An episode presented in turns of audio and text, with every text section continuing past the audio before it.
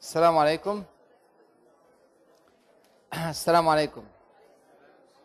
آه، عادة بتجاوبوا في المرة الثالثة السلام عليكم. تمام. أنا حفظتكم خلاص. لازم آه، ثلاث مرات. آه، هنبتدي بإجابة سؤال كان مبعوت لي في السيشن اللي فاتت وناخد برضو ممكن منكم سؤال أو اتنين وبعدين نتكلم على تيمور لانك. واحد بيتكلم بيسأل السؤال ما سر انتشار الدين المسيحي في آه، شرق أوروبا؟ آه، وبشكل كبير على الرغم أن المسيحيين لا يملكون أخلاق المسلمين في التعامل. ال- ال- النصرانية دخلت شرق أوروبا والأناضول كله بتنصر قسطنطين الأول اللي هو حكم الدولة الرومانية سنة 324 وصار دين الدولة الرسمي النصرانية وما فيش حد يجوز له أن يخرج عن هذا الاختيار. نفس اللي عملته أسبانيا في أمريكا اللاتينية والبرتغال طبعا في البرازيل. اللي هو ما عندكش اوبشن تاني. يا هتبقى كاثوليكي يا هتتقتل. والدولة البيزنطية نفس القصة. يا هتبقى نصراني يا هتموت. فالدولة البيزنطية نشرت ال- المسيحية بهذه الطريقة في كل أملاكها. وطبعا في شمال أفريقيا وكان عندنا في مصر. تحاول مش بس بقى تفرض النصرانية تفرض المذهب بتاعها. حتى النصارى اللي النصارى وما هو على مذهب تاني مش مقبول. عشان كده عندنا الأديرة في مصر القديمة اللي موجودة قبل الفتح الإسلامي كلها موجودة في الصحراء. وادي النطرون في حتت في الصحراء. ليه؟ لأنه بيهربوا من الضغط البيزنطي الرهيب عليهم في لتغيير الملة بالقهر. آه، لما دخلت الدولة العثمانية الكلام ده كان قديم بقى قوي. بنتكلم الدولة العثمانية داخلة سنة 1300 وشوية وإحنا بنتكلم على إن قسطنطين نصر الشرق أوروبا من سنة 300 وشوية يعني 1000 سنة. فخلاص دينهم النصرانية من ألف سنة. فده سر انتشار الدين في هذه المناطق بقوة الدولة البيزنطية. قبل ما نتكلم على تيمور لانك حد عنده سؤال فيما سبق اتفضل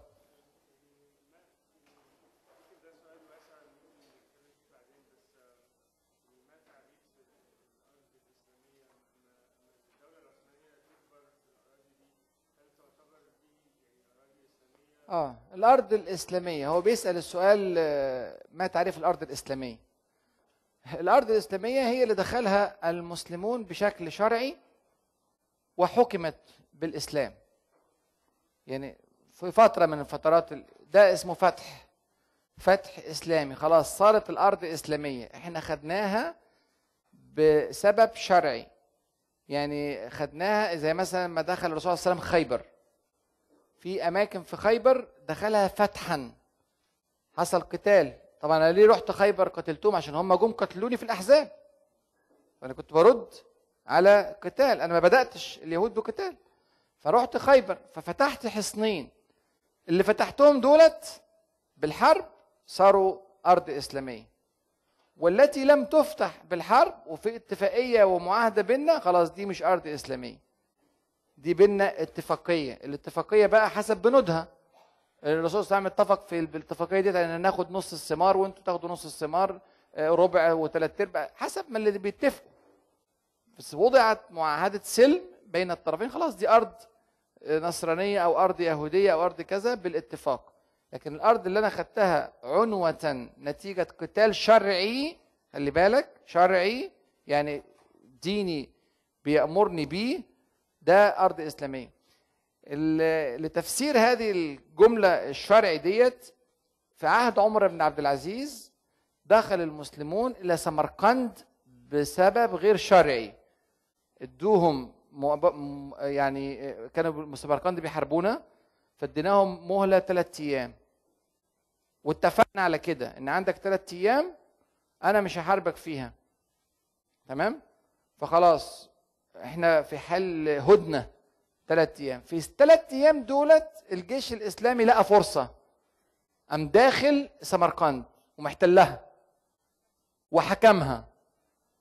أهل سمرقند راحوا اشتكوا لعمر بن عبد العزيز. قالوا له والله انت خدنا هدنة ثلاث أيام وهم كسروا الهدنة قبل ميعادها واحتلوا البلد وحكموها. ما قالوش حكمت بالإسلام خلاص. لا خرج الجيش من سمرقند؟ وقال لهم لا خلاص معكم حق. بعد ما سيطرنا سيبنا. لأن ديننا بيأمرنا إننا نسيب فسيبنا. طبعا ده مش موجود في التاريخ كله. النماذج دي ما فيش حد بيعمل كده. فدخل خرج عمر بن عبد العزيز. لما خرج أهل البلد قالوا لا ده مش دين أرضي. الشغل ده مش شغل أرضي شغل سماوي فأسلموا. لكن حتى لو لم يسلموا خلاص مش هنخش الأرض دي إلا بعد المهلة اللي هنتفق عليها مع بعض. تمام؟ فديت الأرض فالبلاد اللي دخلها المسلمون في الدولة في شرق أوروبا كلها كلها كانت محاربة. المبرر الشرعي لوجود الدولة العثمانية في داخل شرق أوروبا كله موجود ما عندناش فيه مشكلة. إن كل البلاد حتى دلوقتي في الحرب اللي اتحصلت من شوية دي نيكوبوليس إدت المبرر الشرعي للدولة العثمانية تخش المجر تخش النمسا تخش إن شاء الله إنجلترا وفرنسا. تمام؟ لأن هم كلهم باعتين جيوش أهوت عندي هنا في الأرض بيحاربوني. فلو لو أنا أروح أحاربكم هناك ما تقوليش أنا مستغرب أنت إزاي جاي لي؟ ما أنت اللي جيت الأول. تمام؟ طيب آه خلاص عشان نلحق آخر سؤال بقى اتفضل.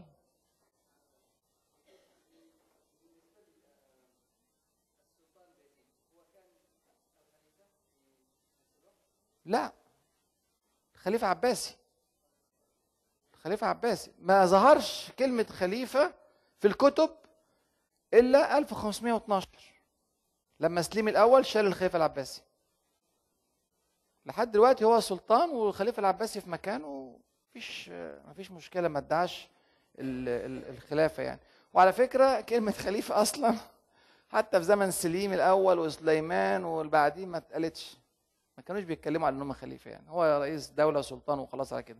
لم تظهر كلمة الخلافة العثمانية بهذا الترم يعني الخلافة إلا في لحظات ضعف الدولة العثمانية وخاصة في زمن عبد الحميد الثاني. عشان تحريك العواطف عند المسلمين نقع بقى خلاص الحقونا ده إحنا الخلافة. لكن في تاريخ الدولة العثمانية كله عشان كده أنا في القصة في مقدمة الكتاب كاتب هذه المقدمة احترت أسميها إيه؟ سميها الخلافة العثمانية قصة الخلافة العثمانية. ولا قصة الإمارة العثمانية ولا قصة الدولة العثمانية ولا قصة الإمبراطورية العثمانية زي ما بيقولوا أوتومان إمباير فلقيت في الآخر أسلم حاجة هي قصة الدولة العثمانية.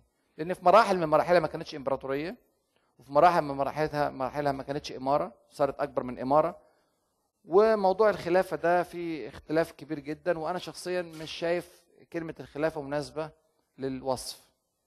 الخلافة زي ما وصفها الرسول صلى الله عليه وسلم لها معايير معينة ودي حقبة زمنية انتهت. انتهت. تيجي دول قوية والدول عادلة ماشي أهلا وسهلا. بس هو قال كده الخلافة من بعد ثلاثون سنة. وقال إن هو الخلفاء ستكون خلافة راشدة ما شاء الله لها أن تكون على منهاج النبوة. ثم ترفع. ثم يكون ملكا عاضا. اللي هو منه الدولة العثمانية. يعني إيه عضا؟ عضا يعني يعض عليه في عائلته. فلا يخرج الملك إلا لأولاده أو اخوته عيلته يعني. ده الملك العضوض مش لازم يكون ظالم. يعني كلمة عضوض مش معناها ظالم. دولة صالحة جدا وملك عضوض حكم ملكي يعني. حكم ملكي يعني بيورث أولاده. ثم ترفع يجي وقت ترفع فيه الملك العضوض ثم يكون حكما جبريا. اللي إحنا عايشين فيه. حكم عسكري يعني. جبريا يعني عسكريا. حكم عسكري ثم ترفع ثم تكون خلافة على منهاج النبوة. طيب. خلافة على منهاج النبوة في رأيي خلافة عيسى عليه السلام. نتعجل بيها يبقى إحنا إن شاء الله في نهاية الدنيا. الخلافة على منهاج النبوة. مش معنى كده إن مش هتقومش دولة كويسة وقوية ومحترمة وعادلة بس خلافة بمعنى الخلافة الراشدة اللي هي ما فيهاش أخطاء شرعية مطلقا وواخد الكتاب والسنة تمام. ما في أحد عنده قدرة على تنفيذ هذا الوعد النبوي غير عيسى عليه السلام. والله عشان بس الطموحات بتاعتنا تبقى في حجمها الشرعي. اتفضل. كلام صادم طبعا ها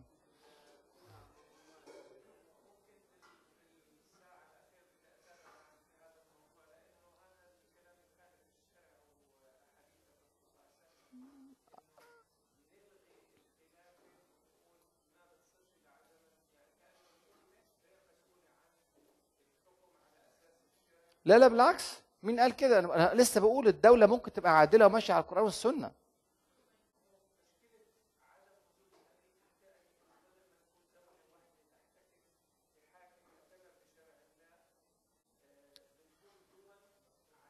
هي ما في مشكلة إن يكون في دول عديدة. ده اللي عايز أوصل لحضرتك اليه ما في مشكلة إن يكون في دول عديدة موجودة متعايشة مع بعضها في السلمية ومتعاونة. أنا بكلمك على واقع تعيشه الأمة وستعيشه.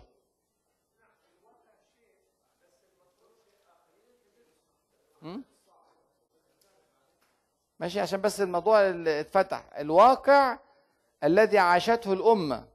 يا إما أنت بتقول بقى كده هوت إن من ساعة الخلافة الأموية وما بعدها إحنا على طول دايما في دولتين وثلاثه وأربعة موجودين و10 و20 و50 والوضع هيفضل كده هيفضل كده لأن هو الرسول صلى الله عليه وسلم قال الخلافة من بعد ثلاثون سنة.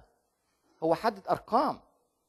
أنا أنت محتاج علم شرعي عشان تعرف تاخد حكم. العلم الشرعي مبني على ما صح من الأحاديث النبوية. فهو حدد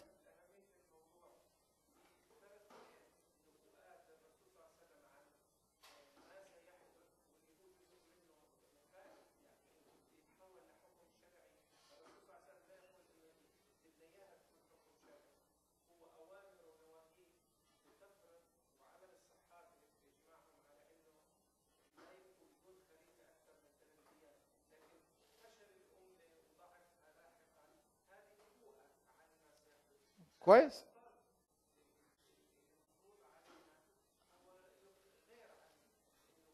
ما ما أنا فاهم. أنا قصدي أنا بقول إن أنت بتسعى إلى شيء. واقعيا هو قال لك إن أنت مع سعيك للشيء نبؤتي إنه مش هيحصل. بس أنت اسعى إليه. فأنت أسعى إلى الشيء وهو النبوء. زي ما الرسول صلى الله عليه وسلم دعا الا يجعل البأس بين المسلمين شديدا. فلم يستجب له. في هذه الدعوة. فسيظل البأس بين المسلمين شديدا والحرب بينهم على مدار السنوات. مش معنى كده بقى ناخد هذا النص وابتدي أحارب أخويا من منطلق الحديث ده. لا أنت مطالب بالصفح وتوسيع الصدر وإقامة علاقات الودية. بس إقامة علاقات ودية معناها إن في كيانين موجودين. خلاص ده واقع. لن تستطيع إن أنت تجعل المسلمين كلهم حتى في زمن زمن الدولة العباسية زمن الدولة العثمانية الدولة العثمانية حتى في زمن اللي هي دخلت على مصر والشام و في مسلمين كتير جدا عايشين في الشرق عايشين في إندونيسيا عايشين في مش تحت سيطرة الدولة العثمانية ومسلمين وزي الفل. مفيش مشكلة وعندهم ممكن حكم عادل أو حكم ظالم.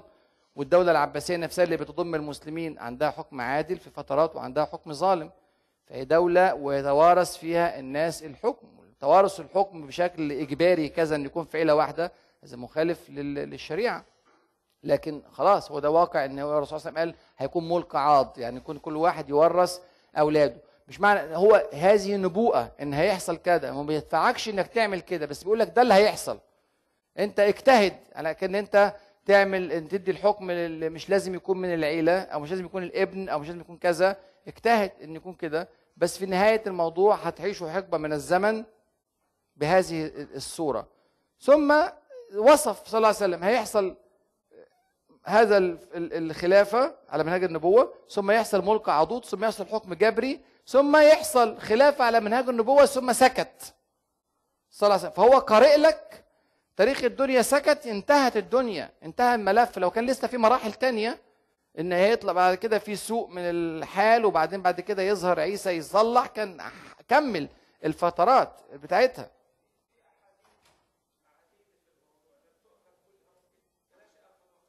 آه لا أنا معايا الأحاديث ده الموضوع ده في عاملين في بحث طويل جدا. خطر هذا الموضوع أنا بكلمك لأن ال expectations بتاعتك لو معينة expectations معينة وأنت مش عارف تحققها لأنك بتصطدم مع نبوءة هتحصل فأنت عايز تفهم الشرع النص بطريقة تانية وما بيحصلش بيجيب إحباط عند الناس.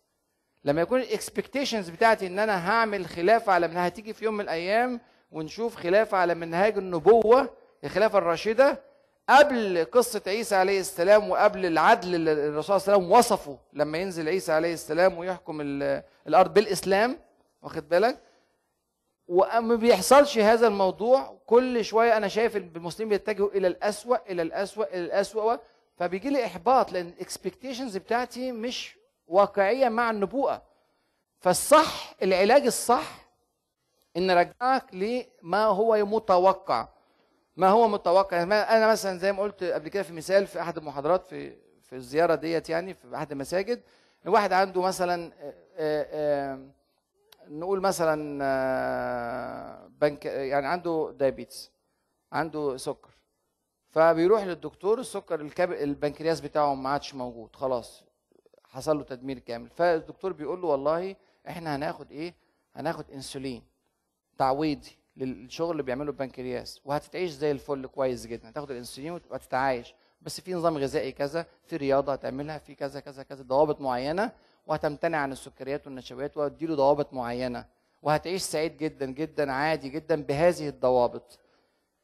ده المريض ده يخرج يعيش سعيد وياخد انسولين كل يوم يتشك ياخد انسولين والحمد لله وكل شوية يقيس السكر بتاعه السكر مظبوط هابي. تمام؟ لكن لو أنا بقى قلت له لا تعالى بقى أنا هديك قرصين يخلوا البنكرياس ده يرجع زي الفل. وخلاص ينتج وإن شاء الله المرحلة اللي جاية ديت كلها عملية يومين ثلاثة كلها شهرين ثلاثة والدواء ده هيجيب نتيجة والبنكرياس هيرجع تمام. خد الدواء شهرين وثلاثه وسنتين وثلاثه و20 30 سنة وعمال ياخد في الدواء والبنكرياس ما بيخفش. البنكرياس زي ما هو هيجي له إحباط. لأن اديته هوب غير منطقي. فالهوبس اللي الرسول صلى الله عليه وسلم اداها لي في هذا الملف واضحة في الشريعة. لما بتقراها بتحس إن آه الوضع الأمثل يا ريت كل المسلمين يتحدوا مع بعض من غير صدام ولا صراع. بس أنا قلت من شوية لا نعيش في مجتمع مثالي مجتمع واقعي على الأرض في مشاكل والناس تتجه من سيء لأسوأ. بالنبوءة النبوية برضو إن الناس كل جيل يعني آه، آه، خير الناس قرني. ثم الذين يلونهم ثم الذين يلونهم. إحنا بنتجه لأوضاع وإحنا بالرؤية التاريخية بقى آه طبعا بنتجه للأقل. يعني الجيل اللي كان موجود في القرن الثاني الهجري غير الجيل الأول. وهكذا. فإحنا نحط الاكسبكتيشنز على حجم هذا الموضوع هتلاقي إن شاء الله وما تسكنش الناس بأحلام مش مبنية على قواعد راسخة. من الش... من ال... من ال... من السنة.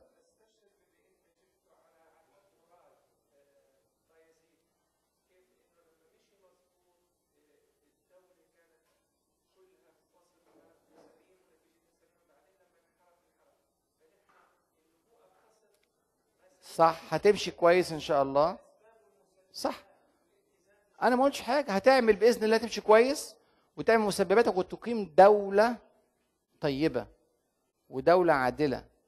لكن خلافة ده معنى تاني. عشان أنا طول ما أنت عامل دولة جيدة لكن مش الدولة دي مش مدخلة جواها الدولة دي والدولة دي والدولة دي والدولة دي هتبقى عندك مشكلة. وهتقع في اللي وقع فيه بيزيد ده. اللي هو التعدي على بلد تانية مسلمة جنبية عشان أدخلها عشان أعمل الخلافة. ما هو ده مش حاصل بقى. ده مش حاصل. مش حاصل. مش حاصل ولا فيش حاكم هيسيبك تعمل كده انك دخلت الحكم الجبري. دخلت منطقة الحكم الجبري.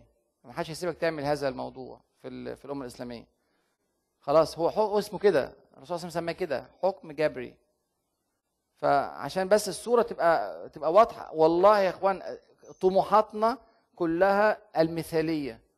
أتمنى إن ألاقي الام المسلمين كلهم في الآخر في العالم كله دولة واحدة. لا شك بس أنا لو قلت للناس كده وأنا عندي نصوص بتقول إن هيفضل الخلاف موجود بين المسلمين مع كل يبقى اللي أنت عايز توصله ده الرسول صلى الله عليه وسلم بيقول لك مع جهدك الكبير لكن مش هنوصل له لكن أنت مأجور على جهدك. خلي بالك أنت مبتلى بالامتحان والاختبار أنا مطالب إن أنا أوسع صدري وأحاول إن أنا أوحد نفسي مع إخواني و و و و. لكن مع كل هذه المحاولات هو توقع أو مش توقع هو رأى صلى الله عليه وسلم أن هذا لن يحدث. فقال لك هو جهدك مشكور ومأجور عليه و و ومش هيحصل.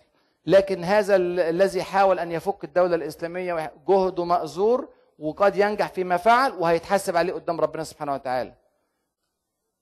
زي الحاكم الجبري اللي تمكن من الحكم. هو تمكن من الحكم وسيطر وكل مش معنى كده إنه نجا من الله عز وجل.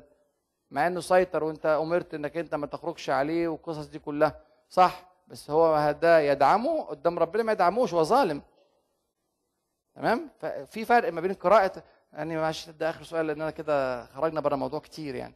فده ده ده اللي أنا يعني أشوفه في ال- الرؤية. وإحنا بعد الدورة ممكن نفتح شوية مجال للكلام في هذا الموضوع لو أنتوا عايزين. إحنا عندنا تلت ساعة ربع ساعة؟ تلت ساعة؟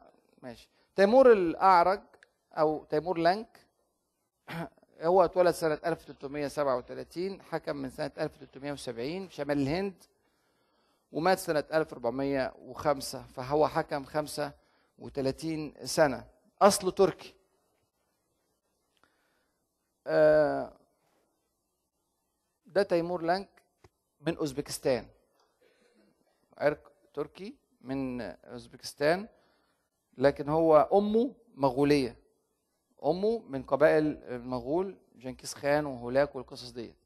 فهو حمس هؤلاء على تكوين إمبراطورية جديدة إحياء لإمبراطورية جنكيز خان وهولاك اللي كانت وقعت في الوقت ده. فمعظم جيشه مش تركي زيه.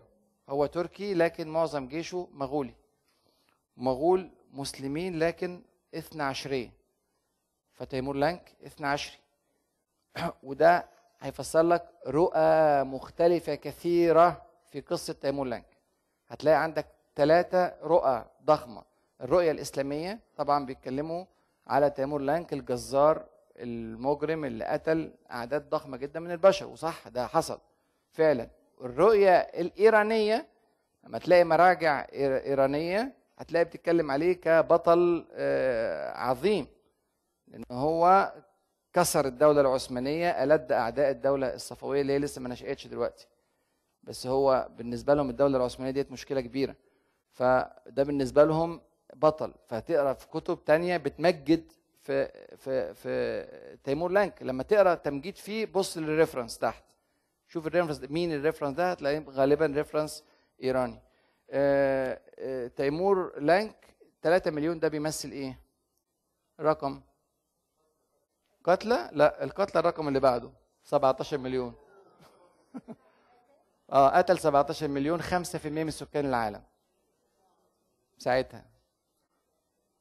5% من سكان العالم قتلهم آه، تيمور لانك. معظمهم مسلمين. معظم منطقة التوسع بتاعته آه، مسلمة. 3 مليون دي مساحة الأرض اللي كان بيحكمها تيمور آه، لانك. وأخيرا دي شكل الدولة بتاعته. كان بيحكم من الصين لحد شرق الأناضول دي دولة تيمور لانك.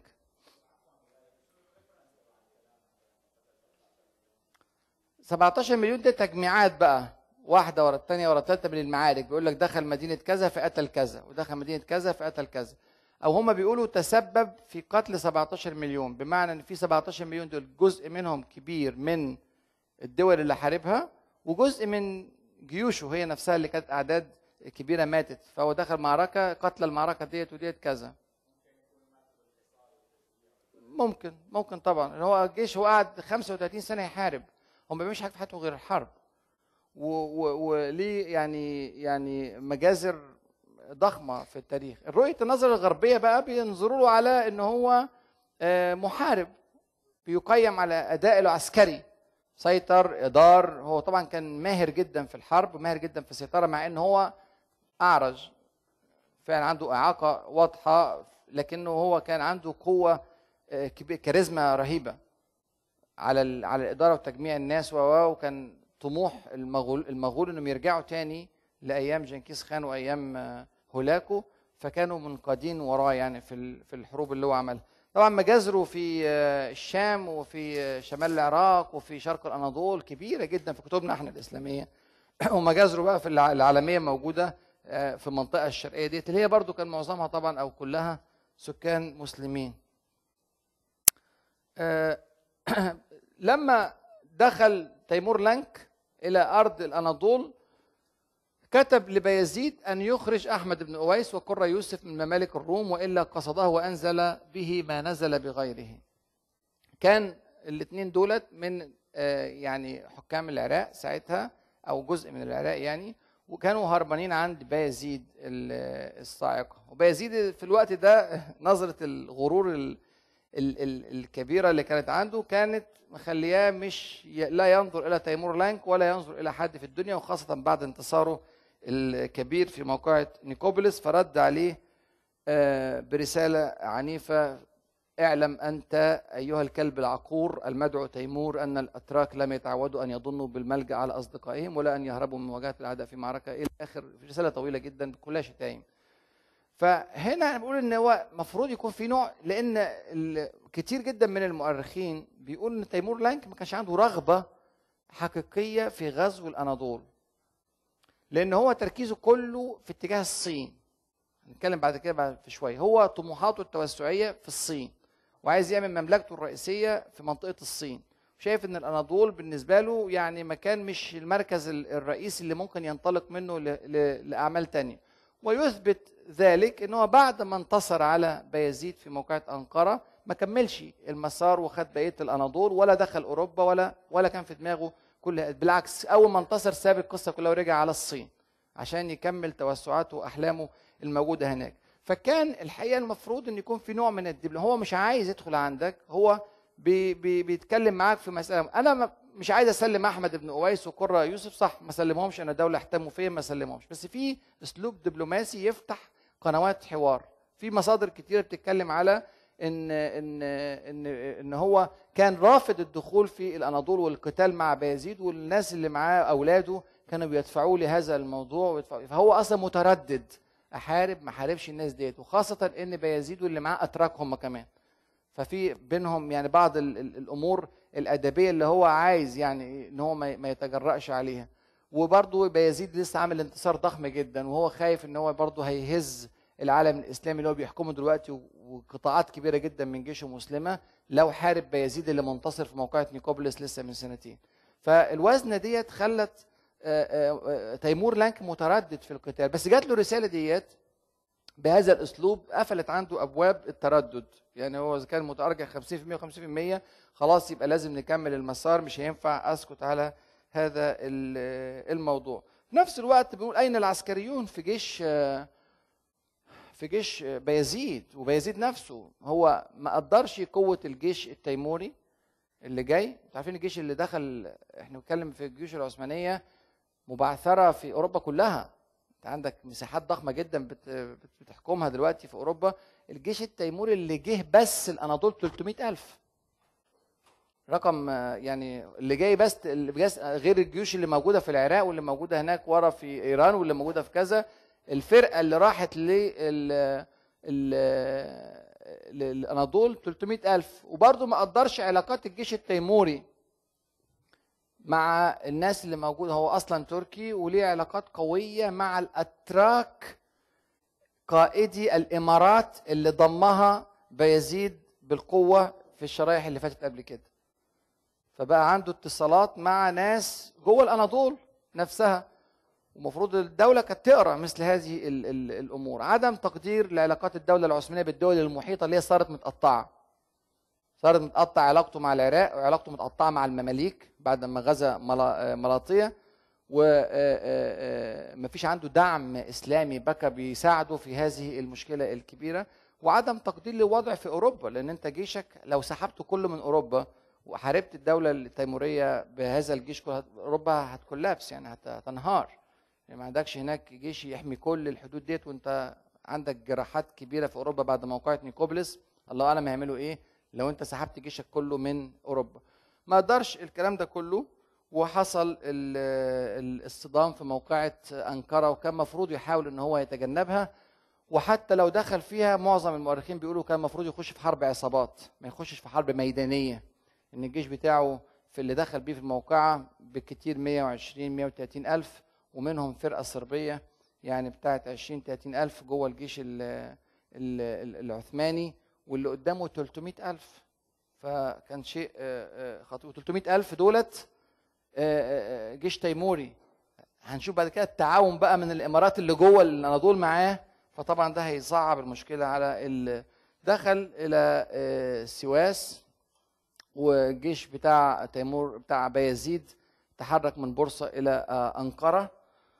وبعدين ما ما عرفش برضو قوة ال- التجسس ال- أو العيون المخابراتية بتاعت بايزيد ما اكتشفتش جيش بايزيد فراح رايح لسواس التاني كان لف راح لأنقرة فاضطر يرجع تاني بايزيد لأنقرة. الكلام ده أرهق الجيش ال- الإسلامي بشكل كبير جدا. هذه المناطق كلها مناطق و- وغير خصبة. فراح في شكل وتفاجئ في النهاية في أنقرة بالجيش التيموري قدامه. كان مقدرين حجم الجيش التيموري ب 60 70 ألف واكتشف إنه 300 ألف.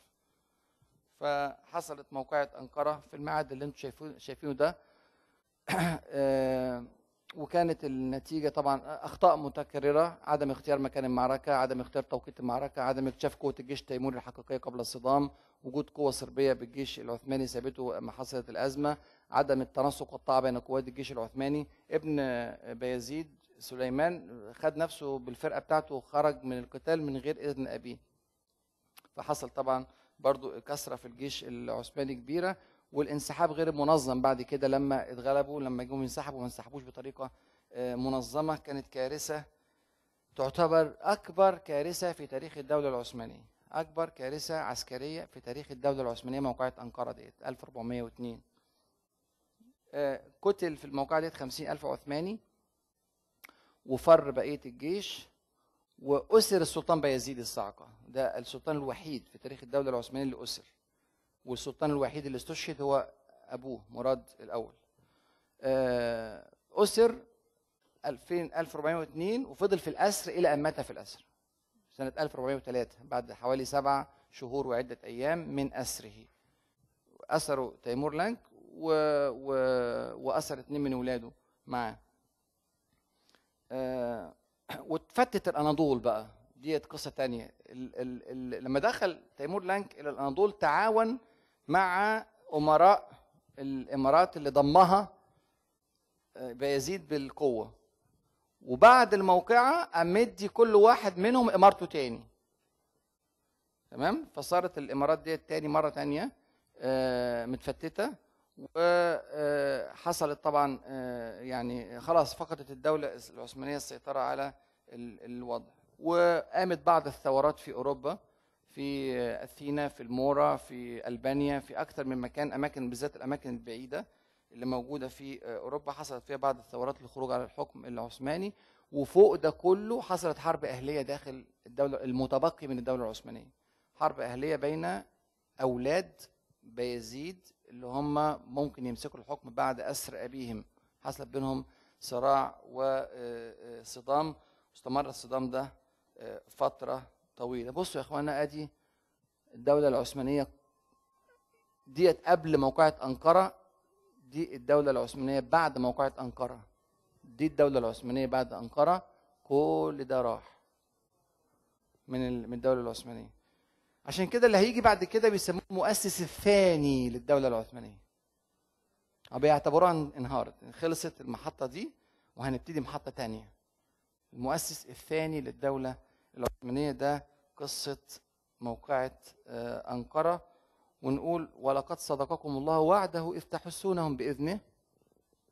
وربنا سبحانه وتعالى ادانا النصر لما كنا على المنهج. وحق حتى إذا فشلتم وتنازعتم في الأمر وعصيتم من بعد ما أراكم ما تحبون. راجعوا بقى الكلام دوت مع السلوك اللي كان في آخر خمس سنوات مع بيزيد سببوا منكم من يريد الدنيا ومنكم من يريد الآخرة. ثم صرفكم عنهم ليبتليكم ولقد عفى عنكم والله ذو فضل على المؤمنين. آه، بيزيد في سطور الحقيقة تقييم. هو مجاهد. حقق يعني امجاد للأمة ما نقدرش ننسى موقعة نيكوبلس ولا ننسى الجهد اللي عمله في البداية وضم عدد كبيرة من البتاع له أخطاء كبيرة. حقق للأمة امجادا عظيمة ووقعت له بس لها بسببه كوارث جمه هو من الذين خلطوا عملا صالحا وآخر سيئا. نسأل الله أن يعفو عنه. هل كانت أنقرة نقمة أم نعمة؟ إحنا قربنا نخلص عشان البريك بتاع العصر. أنا بقول يمكن لأمثال موقعة أنقرة أن تسقط بعض الدول. خاصة إذا لم تكن الدولة ضاربة في أعماق التاريخ. لكن يبدو أن الصدق الذي كان في قلوب عثمان وأرخان ومراد الأول حافظ على بقاء الدولة ولم تكن الهنات التي حدثت في عهد بايزيد سببا في القضاء عليها بل لعلها كانت نافعة إذ لفتت الأنظار إلى الأخطاء فتدركها اللاحقون من السلاطين زي محمد الفاتح زي بايزيد الثاني يعني اللي جم في الفترة اللي بعد كده. فأنقرة كان ممكن فعلا تكون نهت القصة زي أي دولة عاشت 100 سنة. ياما في دول في التاريخ عمرها 100 سنة عمرها 80 سنة بالعكس ده معظم الدول كده. ف وفي آخر المطاف تيجي موقعة ولا يجي حدث ولا يجي موت حد وتخلص الدولة وتيجي دولة تانية. كان ممكن يكون ده حالنا ونكون بنحكي دلوقتي قصة الدولة العثمانية اللي عاشت في التاريخ 100 سنة. كذا كذا. بس ربنا سبحانه وتعالى يعني لعله اطلع زي ما قلنا على شغل عثمان وأرخان ومراد الأول وقبلهم أرطغرل يعني وكان حافظ بهذا الموضوع الدولة العثمانية تكمل. دور الفترة بيسموه كده دور الفترة اللي هي مش فيش دولة. دور الفترة والحرب الأهلية. الفترة بين الدولتين. الدولة العثمانية الأولى والدولة العثمانية الثانية. ديت فترة 11 سنة من 1402 ل 1413 ليها سمات معينة هنتكلم فيها إن شاء الله بعد البريك. في 10 دقايق. مش قلتوا الصلاة 3 ونص؟ آه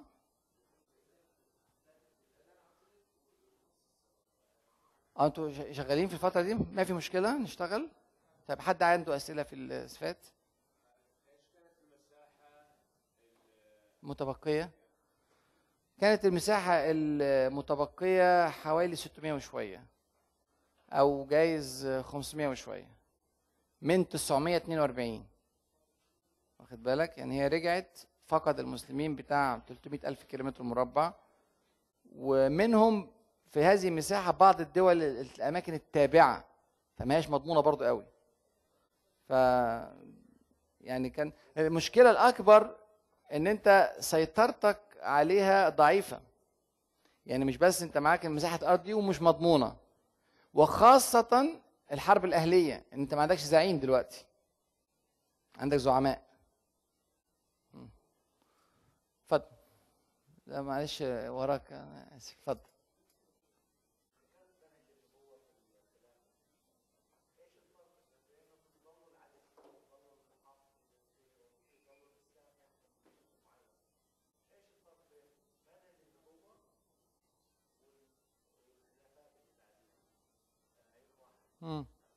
طب أجاوبه أجاوبه بعد كده صح صح الله يفتح عليك. ما أنا بقول كده. أنا بقول كده. أنا بقول زي ما أنت بتقول كده.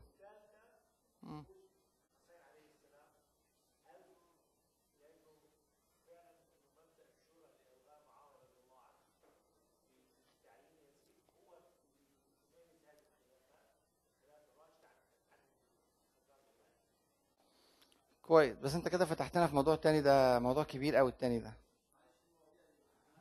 آه.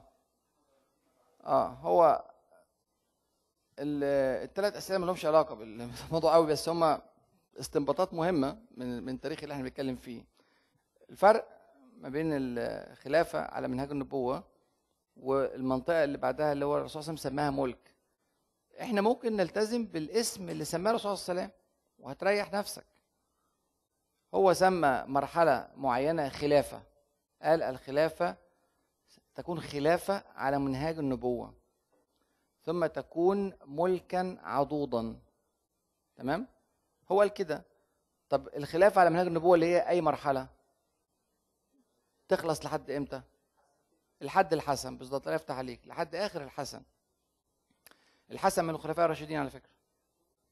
لأن هو الرسول صلى الله عليه وسلم في حديث تاني صحيح قال الخلافة من بعدي ثلاثون سنة. 30 سنة لما حسبوا فترة أبو بكر وعمر وعثمان وعلي لقوا 29 ونص. والست شهور بتوع حسن هم المتممة لل 30 فصار دي نبوءة الرسول صلى الله عليه وسلم صادقة إن هو 30 سنة خلافة. الفترة دي فترة تشريعية. لأنه قال في حديث تاني عليكم بسنتي وسنة الخلفاء الراشدين المهديين من بعدي. عضوا عليها بالنواجس فاللي فعله أبو بكر أو عمر أو عثمان أو علي أو الحسن هو اللي المفروض إحنا نعمله. تمام؟ لأن هم موفقين بدعم الرسول صلى الله عليه وسلم لما سيكون. وقابلوا ظروف معينة ما قابلهاش الرسول صلى الله عليه وسلم هو قال صلى الله عليه وسلم لو قابلتك الظروف دي خد باللي هم عملوه. تمام؟ وبعدين قال ثم تكون ملكا عضوضا. هو قال سمى الفترة اللي بعد الحسن ملك. خلاص يبقى الدولة الأموية مملكة. تمام؟ عشان كده في ناس كتيرة يقولوا الدولة الأموية. إحنا بنقول الخلافة لأن هي بتقوم بدور حكم المسلمين في ذلك الوقت. لكن وهو بعدها ده الخلافة الإيه؟ الخلافة العباسية. طب ولو الخلافة العباسية موجودة قامت في الأندلس دولة عبد الرحمن الداخل. وكانت الأندلس بقى كل قصة الأندلس. طب إيه الوضع هنا؟ عندنا دولة أموية في الأندلس ودولة عباسية في بقية أطراف العالم الإسلامي. وبعد شوية انشقت بقى من الدولة ال ال العباسية الدولة الطولونية مثلا بقت لوحدها في مصر. بعد كده الدولة الاخشيديه بعد مصر. بعد كده الدولة مش عارف إيه. كتير بقى اتكونت دول. الدول دي سماتها الرئيسية الملك. يعني إيه الملك؟ يعني بيورث لاولاده العيلة. الفرق الرئيسي ما بين الاثنين في في قضيه الحكم ديت لأن هو الرسول صلى الله عليه وسلم أشار لقضية الحكم. قال ملك عضوض ثم حكم جبري. يبقى هو بيتكلم هنا مش على تطبيق كل بنود الشريعة. ده بيتكلم على البند السياسي في الدولة الإسلامية على البند الحكم نمط الحكم. نمط الحكم هيبقى في خلاف على منهج النبوة للأصلح. ايا كان. الأصلح ده من قبيلة بني تيم الضعيفة جدا اللي هو أبو بكر يحكم. بدل هو الأصلح. الأصلح من قبيلة بني عدي اللي هي برضه فرع ضعيف جدا من قريش. يحكم. مع إن ممكن المنطق عندنا إحنا يقول والله لا يحكم سعد بن عبادة. سعد بن عبادة ده زعيم الخزرج ودي أرضه. مش المدينة المنورة ديت هي عاصمة الدولة الإسلامية وهي اللي احتضنت كذا وكذا وهم فكروا كده الأنصار. فلما جه جالهم النص الأئمة من قريش هم ملتزمون بالنص في مسألة الحكم وطبعا في كل المسائل بس أظهر قضية الحكم. قالوا خلاص إذا كان الأئمة من قريش وإحنا مش من قريش ما ينفعش بقى خلاص إحنا هنسيبها. أنتم الأمراء ونحن الوزراء خلاص ما فيش ما عندنا مشكلة. ده دي خلافة. دي ناس ماشية في نظام الحكم على ما تقوله الشريعة. بعد كده هتتغير الأوضاع. ده برؤية الرسول صلى الله عليه وسلم بعد هذه الفترة ال 30 سنة هيجي بقى نظام ملكي. ملكي يعني يحكم واحد ويورث لابنه والابن يورث للابن والابن يورث للابن وهكذا. ممكن الابن ده يبقى آه نور الدين محمود. يبقى عمر بن عبد العزيز. ما كانش الابن مباشرة بس كان ابن العم بس من العيلة. هو ما اداش لواحد بره العيلة. سليمان بن عبد الملك لما ادى العهد لعمر بن العزيز ده لابن عمه. سكيب آه اخوه اللي كان المفروض في الترتيب ياخد هو الامارة. وده كان يعني فضل منه كويس إنه عمل كده. لكن في الأول برضه اداه لواحد من بني أمية. ما اداش لواحد من من بره يعني. وجات الدولة العباسية. يورث الأب لابنه والابن لابنه والابن لأخوه. وهكذا بالترتيب اللي هم ده نظام الحكم. بعد كده قال لك المرحلة دي الزمنية دي هتخلص. وهيجي بعد كده الحكم الجبري اللي هو بيحكم فيه واحد بقوة السلاح بصرف النظر عن عيلته. هيبقى الحكم العسكري اللي هو معاه الجيش هيحكم. بس ده لما يحكم مش هيسلم ابنه هيسلم لواحد تاني معاه الجيش معاه القوة العسكرية. ثم يكون حكما جبريا. ده قراءة الرسول صلى الله عليه وسلم لمستقبل الأمة اللي هو في مصر مثلا انتهى سنة 52 اللي هو مش عارف في, في ليبيا انتهى سنة 69 في كل بلد انتهى فترة معينة اللي إحنا عايشين في الدولة العثمانية سنة سنة 24 وبدأ بعد كده حكم جبري. حكم الجيش بقى اللي هو بيبقى متولي مثلا مصطفى كمال أتاتورك ويموت يجي واحد تاني مش من عيلته خالص بس معاه الجيش معاه الحكم معاه القوة يحكم. وبعدين قال ثم تكون خلافة على منهج النبوة برضو طريقة الحكم إن يجي بقى الأصلح ايا كان ويحكم المسلمين ثم سكت صلى الله عليه وسلم في نص ال- الحديث. فده ده ده ده الفرق ال- الرئيسي إن الطائفة الأولى اللي هي طائفة الخلفاء الراشدين ما عندهمش أي معايير للي يحكم غير انه يكون صالح وموافق لما جاء في الكتاب والسنة من قريش. واخد بالك؟ وليه بقى مواصفات الحاكم واتفق المسلمين إن هو ده أفضل واحد؟ خلاص أفضل واحد يحكم بصرف النظر قوي مش قوي. إحنا كلنا معاه. هو بيقول صلى الله عليه وسلم إن بعد ال 30 سنة دول مش هيبقى الناس كلها مع الأصلح. تمام؟ هيبقوا مع المتغلب. المتغلب عيلة بقت حكم ملكي. المتغلب جيش بقى حكم جبري تمام؟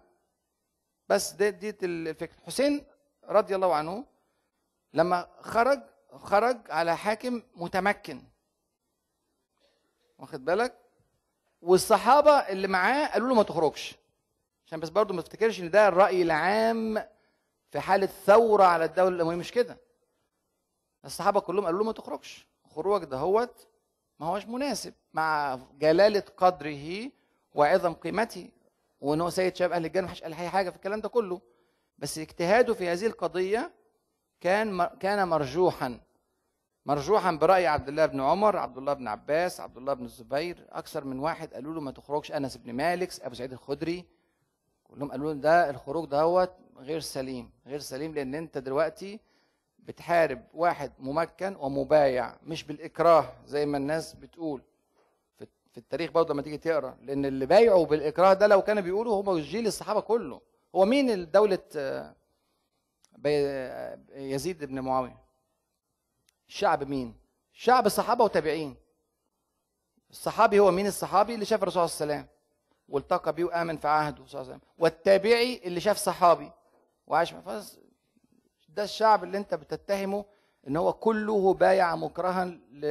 لمعاوية بن أبي سفيان لولاية ابني لا هم شافوا ان العيلة ديت هي اللي هتعرف تسيطر على الأمور حتى لو كان الأصلح والأفضل والأورع والأتقى من عيلة تانية بس مش هتقيم الدولة. عمر ما كان ال ال ال ال ال الأمر بعد فترة الخلافة الراشده إن اللي معاه الأفضل اخلاقيا وعلميا وبتاع هو اللي عنده القدرة على التحكم في أمور الدولة. لا ممكن يجي واحد صالح وتقي وضعيف جدا. ما يستطيعش انه يدير الأمور فتقع الدولة. فكان الافضل تكون الدولة مع واحد أقل فضلا منه لكن تستقر الدولة. ودي رؤية علي بن أبي طالب رضي الله عنه وأرضاه في موضوع الفتنة. وده أحد المشاريع اللي إحنا إن شاء الله يعني مستقبلا هن هنشتغل فيها ونقعد معاكم فيها. مهمه جدا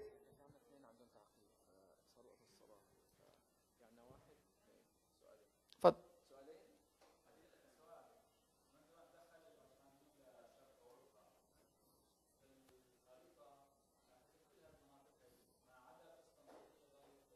صح فقط القسطنطينية كل القسطنطينية فضلت مقفولة لأن القسطنطينية عسيرة جدا في الفتح. بيزنطية. فقط في القسطنطينية وطرابزون طرابزون اللي هي جزء موجود في الأناضول لو تفتكروا في الشمال الشرقي في الأناضول على بحر الأسود. فضلت تبع الدولة البيزنطية والقسطنطينية.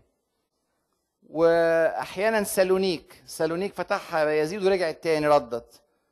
فهو كانت حتت مقطعة كده لأن القسطنطينية حصون هائلة وعايش جواها شعب. يعني حصون كبيرة بتضم جواها ناس عايشين مكتف أنا أقصد مكتفيين في داخلها. عندهم مزارعهم عندهم أكلهم عندهم ميتهم شربهم ما عندهمش والجيوش الثانية ما عندهاش أو الدولة العثمانية ما عندهاش القوة العسكرية البحرية اللي تقدر توقع القسطنطينية.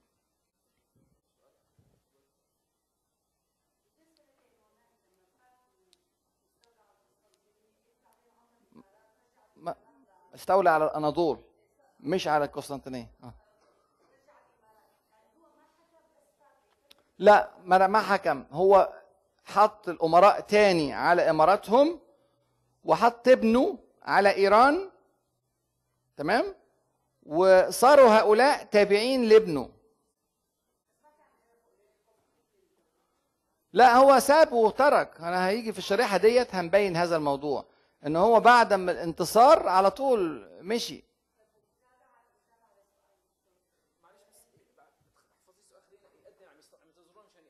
آه الأذان؟ آه أوكي.